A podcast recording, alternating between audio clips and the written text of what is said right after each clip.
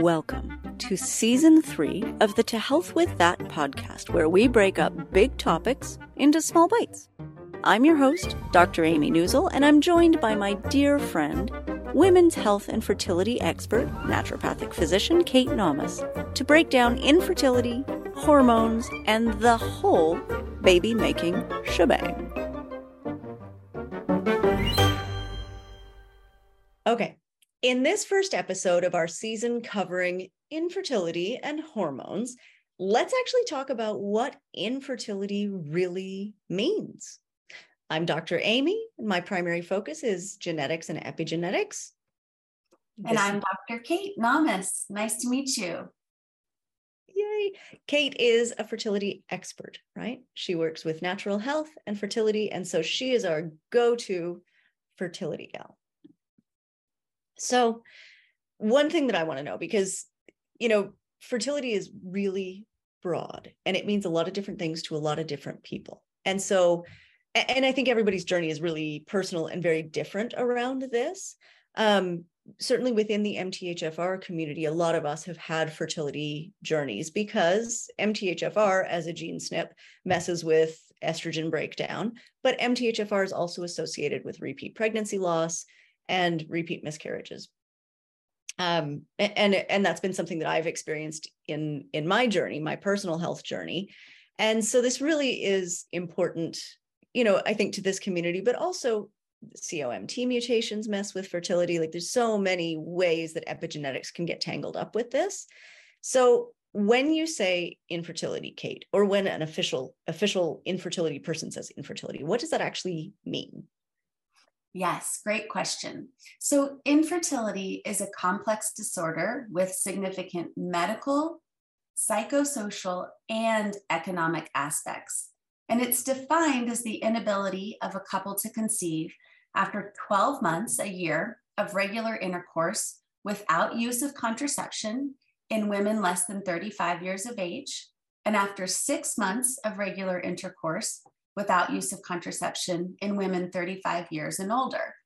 And of course, that's the same timing and definition for women using sperm donors to get pregnant. Mm-hmm. Yeah, mm-hmm. so that's the definition. That happens super fast. Like, I feel like, you know, especially as an adult or even after a first child, a year goes by without even noticing, right? Like, that's a blink, that's nothing. Absolutely. It goes so quickly. And six months for 35 years or older goes even more quickly. You just think, oh, I just started trying and it's already six months. Right. but we've wow. only tried six times. Exactly. Because right. the other months were busy and reality kicked in. yes. Yes. And then on the other hand, fertility is the, uh, the ability to have a clinical pregnancy, and fecundity is clinically defined as the capacity to have a live birth. So, fertility is the ability to get pregnant, fecundity is the ability to have a live birth. Interesting. So, yeah, there's a definition that we don't often parse out too, right? right? Because having a live birth is different than being fertile, even though the live birth is actually the the goal. this, exactly. is, this is the right. desired outcome. Yes. Yeah. So to be precise, what we're really wanting is fecundability. We're wanting to be, we're wanting a baby in arms. Baby in arms is the goal fecundity. Yes. I want to be fecund. Actually, I don't want to be fecund. Universe, cancel that right now because yeah, yeah, those days are done. right. Mid to late 40s, whatever, we're done. yeah, yeah, yeah, yeah. I've, I've been there. I've been there. I have a beautiful daughter. I am so happy about that. She's everything I could ask for. Yeah, don't she's lovely. Oh my gosh. Thank you. Thank you. Thank you. So that's fecundity. What about fecundability? Because I've heard that term too. Yeah, so fecundability is the probability of achieving a pregnancy in a single menstrual cycle with adequate exposure to sperm and no contraception.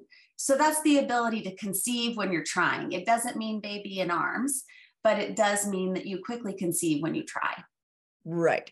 So fecundability, I've always had that particular gift, right? Like where I was able to conceive super easily, no thought, you know, easy, easy, easy every cycle if I wanted. But carrying a baby has always been a challenge. Right, exactly. Mm-hmm. And in other episodes, we'll talk about recurrent pregnancy loss and miscarriage, which is just as much of a struggle as um, lack of fertility or lack of um, ability to conceive easily. Yeah. Yeah, it's like two sides of the same coin almost. Right. And what about subfertility? Because that to me is kind of my favorite term. Like infertility sounds so final, right? Like infertility sounds like it's never going to happen. You're done right? right. But subfertility to me says, okay, there's a there's an issue here, but we can work on it.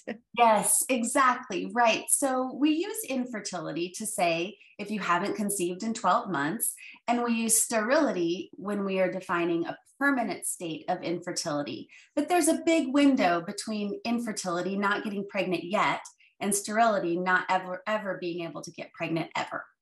And right. so in when we're talking about how to improve our chances to improve our outcomes we're really talking to this subfertile group of people. Right. That makes sense. So yeah. the subfertile folks are the folks who are working on fertility whether they have a diagnosis diagnosis of infertility or not. Right. Exactly.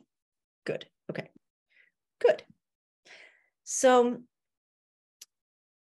what what do people do right? So say say somebody they've been trying for 12 months and they're under the age of 35 or 6 months and they're over the age of 35 what what happens then?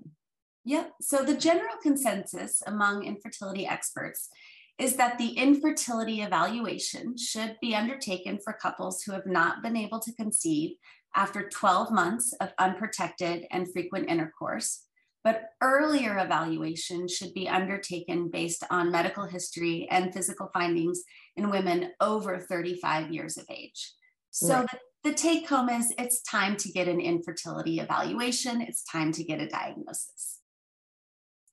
Okay, so that makes sense because something's going on, right? Right, in, exactly. In a, in a perfect scenario, you would have already been pregnant in this situation. So now we need to figure out what exactly is going on, which we are going to talk about next week because you and I both have a big chip on our shoulder about why diagnosis matters. Yes.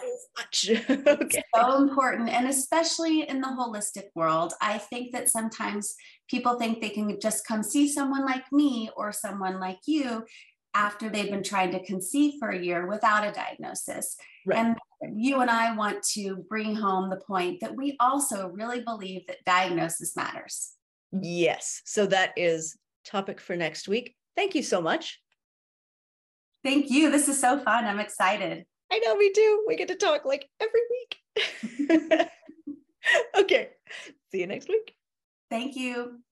Thank you so much for listening today and sharing your time with us. If you like this show, please follow and maybe even leave a review.